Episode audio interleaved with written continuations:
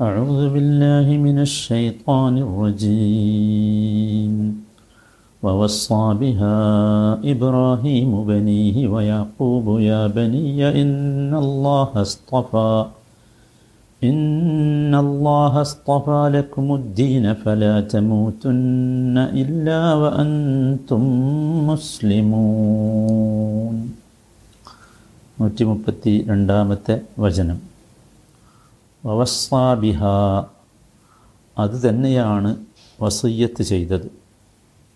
ഇബ്രാഹീമു ഇബ്രാഹീം ബനീഹി തന്റെ മക്കളെ. വയാക്കൂബു യാക്കൂബും അതുതന്നെയാണ് വസീയത്ത് ചെയ്തത്. യാ ബനിയ എന്റെ മക്കളെ ഇന്നല്ലാഹസ്തഫാലക്കുമുദ്ദീൻ തീർച്ചയായും അള്ളാഹു ഈ മതത്തെ നിങ്ങൾക്ക് വിശിഷ്ടമായി തിരഞ്ഞെടുത്തിരിക്കുന്നു. ഫലാറ്റമൂറ്റുന്ന ഇല്ലാവ അൻതും മുസ്ലിമൂൻ. അതുകൊണ്ട് അള്ളാഹുവിന് കീഴ്പ്പെടുന്നവരായി മുസ്ലിങ്ങളായിക്കൊണ്ടല്ലാതെ നിങ്ങൾ മരിക്കാനിടയാകരുത്. ഇത് ഇബ്രാഹിം യാക്കൂബ് അലൈഹിമസ്സലാം രണ്ട് പേരുടെയും വസയ്യത്താണ് വവസാബിഹ ഇബ്രാഹീമു ബനീഹി വയാക്കൂബ് വസ്വാ വസയ്യത്ത് എന്നത് വളരെ വലിയ ഒരു പദമാണ്. അറബി അല്ലാത്ത ഭാഷകളിലൊക്കെ തന്നെയും ഈ വസയ്യത്ത് എന്ന പദം ഉപയോഗിക്കാറുണ്ട്.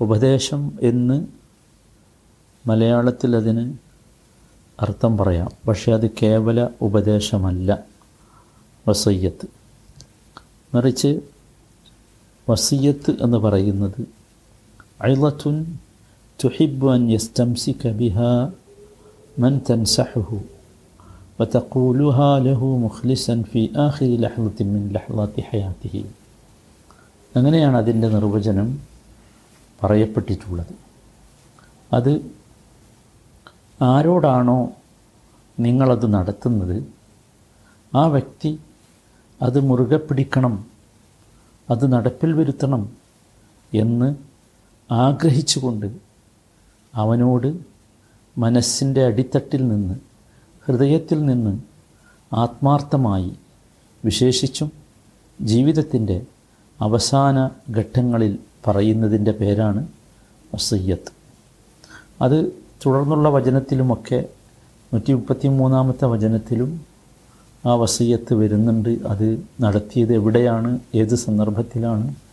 എന്ന് നോക്കുമ്പോൾ നമുക്ക് ഇത് തന്നെയാണ് അതിന്റെ നിർവചനം എന്ന് മനസ്സിലാകും അപ്പോൾ അത്ര പ്രധാനപ്പെട്ട ഒന്നാണ് വസീയത്ത് എന്നർത്ഥം. ഇതിന്റെ വസ്വാ എന്ന പദത്തിന്റെ മൂലമാണ് വസീയത്ത് എന്നത്. ഭാഷാപരമായി ഞാൻ നേരത്തെ പറഞ്ഞതുപോലെ ഉപദേശമെന്നോ പഠിപ്പിക്കലെന്നോ ഒക്കെ അതിന് ആശയമുണ്ടാകാം. പക്ഷെ അത് സാധാരണോപദേശമല്ല. ഒരു ഞാൻ ഈ പറഞ്ഞതുപോലെയുള്ളതാണ് അതിന്റെ നിർവചനം. അതിൽ അന്ത്യസമയത്തെ ഉപദേശമാണ്. അത് തന്നെയും ആരോടാണോ ഉപദേശിക്കുന്നത് അതവർ അന്വർത്ഥമാക്കണമെന്ന ഏറ്റവും ഉത്കടമായ ആഗ്രഹത്തോടു കൂടിയുള്ളതാണ് വസയ്യത്ത് അതുകൊണ്ടാണ് മറ്റു ഭാഷകളിലും ഇതേ ആശയത്തിൽ തന്നെ അത് ഉപയോഗിക്കാറുണ്ട്. വവസ്സാബിഹ അത് തന്നെയാണ് വസീയത്ത് ചെയ്തത്. അത് തന്നെയാണെന്ന് പറഞ്ഞാൽ ഏതാ? അതിന് തൊട്ട് മുമ്പ് എന്താണോ പറഞ്ഞത്? അതാണ്. അതേതാ? ഇത് കാലഹു റബ്ബുഹു അസ്ലിം കാല അസ്ലം തുലി റബ്ബിൽ ആലമീൻ. അതാണ് ബിഹ എന്ന് പറഞ്ഞാൽ അതാണ്. അപ്പം എന്താണ് ബിഹ എന്ന് പറഞ്ഞാൽ? അത് ഹ എന്ന തൊമീർ സർവനാമം ഇത് മടങ്ങുന്നത് ആ ഏറ്റവും സുപ്രധാനമായ കലിമ വാചകം അൽ കലിമത്തുൽ ആദീമ എന്നതിലേക്കാണ്. ഏതാണ് ആ സുപ്രധാനമായ വാചകം? അസ്ലം ചുലി റബ്ബിൽ ആലമീൻ ലോകങ്ങളുടെ രക്ഷിതാവിന് ഞാനിതാ കീഴൊതുങ്ങിയിരിക്കുന്നു എന്നതാണ് ആ സുപ്രധാനമായ വാചകം. അതിലേക്കാണ് അത് ബിഹ എന്ന് പറഞ്ഞ ഹ മടങ്ങുന്നത്. ഇനി അതല്ലെങ്കിൽ ബിഹാദിഹിൽ മില്ല മില്ലത്ത് എന്ന ആശയത്തിലേക്കുമാകാം ആ മില്ലത്ത് ഇബ്രാഹിമി മില്ലത്ത് അത് തന്നെയാണ് അദ്ദേഹവും വസീയത്ത് ചെയ്തതും എന്ന്. എന്തായിരുന്നാലും ഇത് രണ്ടും ഒന്നാണ്. കാരണം അസ്ലം തുൽ റബ്ബിൽ ആലമീൻ എന്ന ലോകങ്ങളുടെ രക്ഷിതാവിന് സമ്പൂർണമായി സമർപ്പിക്കണം കീഴടങ്ങണം എന്നതാണ് ഇബ്രാഹിമി മില്ലത്ത്. അപ്പോൾ ഇത് രണ്ടും എന്താണ്? ഒന്നാണ്. അതിലൊരു സംശയമില്ല ഇവിടെ വസയ്യത്ത് എന്ന് പറയുമ്പോൾ യഥാർത്ഥത്തിൽ അത് ഏറ്റവും പ്രധാനപ്പെട്ട ഒരു വിഷയമാണ്. ഏറ്റവും ശക്തമായി താൻ ആരോടാണോ പറയുന്നത് അവരിൽ ഉണ്ടാകണമെന്ന് ആഗ്രഹിക്കുന്ന കാര്യവുമാണ്.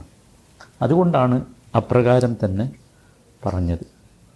വവസ്സാബിഹ ഇബ്രാഹീമു ബനീഹി. ആരോട്? തന്റെ മക്കളോട്. അത് അദ്ദേഹം മാത്രമല്ല വയാക്കൂബു യാക്കൂബും പറഞ്ഞത് അത് തന്നെയാണ്. ഇവിടെ മനസ്സിലാക്കേണ്ട ഒരു കാര്യം ഇബ്രാഹിം അലഹിസ്സലാം നേർക്ക് നേരെ അറബികളുടെ പിതാവാണ്. യാക്കൂബ് അലഹിസ്സലാം നേർക്ക് നേരെ യഹൂദരുടെ പിതാവുമാണ്. അപ്പോൾ ഇത് രണ്ടു കൂട്ടരോടുമുള്ള വർത്തമാനമാണ്. നിങ്ങളുടെ പിതാക്കന്മാരായി അറിയപ്പെടുന്ന ഇബ്രാഹീമും യാക്കൂബും അലൈഹിമസ്സലാം അവരുടെ മക്കളോട് പോലും നടത്തിയ വസയ്യത്ത് എന്തല്ല? അവരെ ആരാധിക്കണമെന്നല്ല. അല്ലെങ്കിൽ ഏതെങ്കിലും മൂർത്തികളെ വെച്ചു പുലർത്തണമെന്നല്ല. അല്ലെങ്കിൽ ഏതെങ്കിലും ആളുകളെ ദൈവമാക്കണം എന്നല്ല.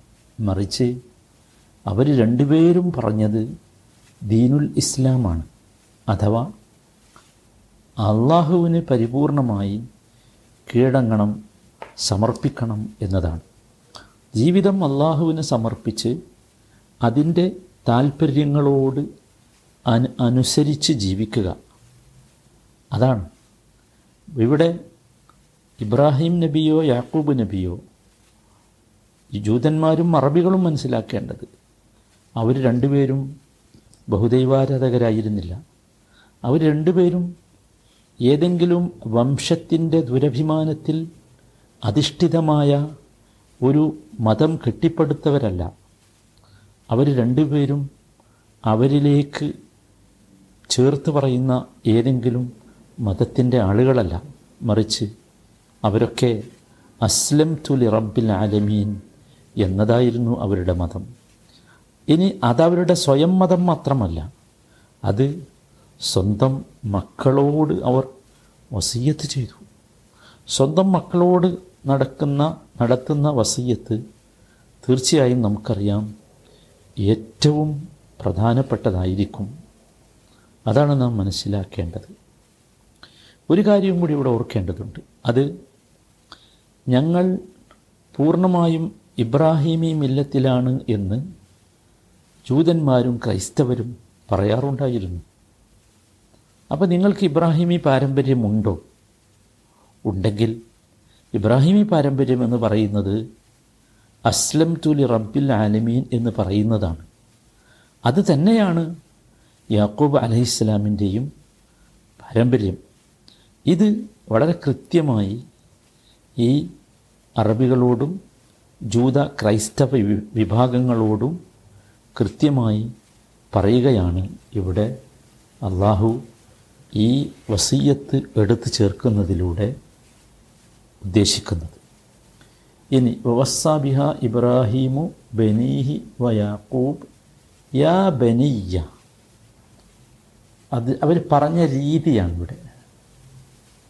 യാക്കൂബ് നബിയും ഇബ്രാഹിം നബിയും പറഞ്ഞ രീതി. യാക്കൂബ് എന്ന യാക്കൂബ് നമുക്കറിയാം ഇസ്ഹാഖ് അലഹിസ്സലാമിന്റെ പിതാവാണ്.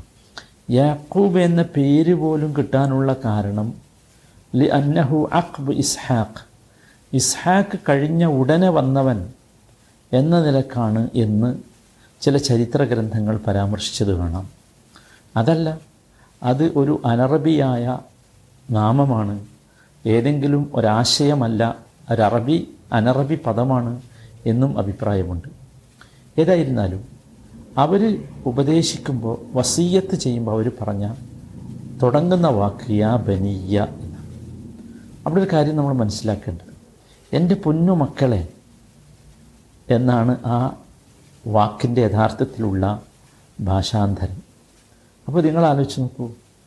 എന്തൊരു അവർ സ്വീകരിക്കണം. സ്വന്തം മക്കൾ അവരിഷ്ടപ്പെടണം സ്നേഹിക്കണം സ്വീകരിക്കണം എന്ന ആശയത്തിലാണ് യഥാർത്ഥത്തിൽ ഇത് പറയുന്നത് എന്ന് നമ്മൾ ഓർക്കണം. ഇവിടെ നമ്മളെല്ലാവരും ജീവിതത്തിൽ പ്രാവർത്തികമാക്കേണ്ട ഒരു പാഠമാണ് സഹോദരങ്ങളെ ഇത്. മറ്റൊന്നുമല്ല. നമ്മുടെ ഉപദേശങ്ങളും വസയ്യത്തുകളും നസീഹത്തുകളുമൊക്കെ ഈ ഒരു രീതിയാണ് നാം ഉപയോഗിക്കേണ്ടത്. ഇതാണ് പ്രവാചകന്മാരുടെ പാരമ്പര്യം. അവിടെ വസയ്യത്തിനും നസീഹത്തിനുമൊന്നും ദേഷ്യം പിടിക്കുകയല്ല. അതല്ലെങ്കിൽ മോശമായ ശൈലികളോ രൂപങ്ങളോ ഭാഷകളോ പ്രയോഗിക്കുകയല്ല. മറിച്ച് സ്നേഹത്തിൽ അധിഷ്ഠിതമായിരിക്കണം വസീയത്തുകൾ. ആ നമ്മൾ ഇബ്രാഹീമി യാക്കൂബി മില്ലത്തുകളിൽ നിന്ന് നാം മനസ്സിലാക്കേണ്ട വളരെ സുപ്രധാനമായ ഒരു പാഠമാണ്. അള്ളാഹു താല ഇതിൽ നിന്നൊക്കെ പാഠം ഉൾക്കൊള്ളാൻ നമുക്കൊക്കെ തൗഫീഖ് നൽകുമാറാകട്ടെ.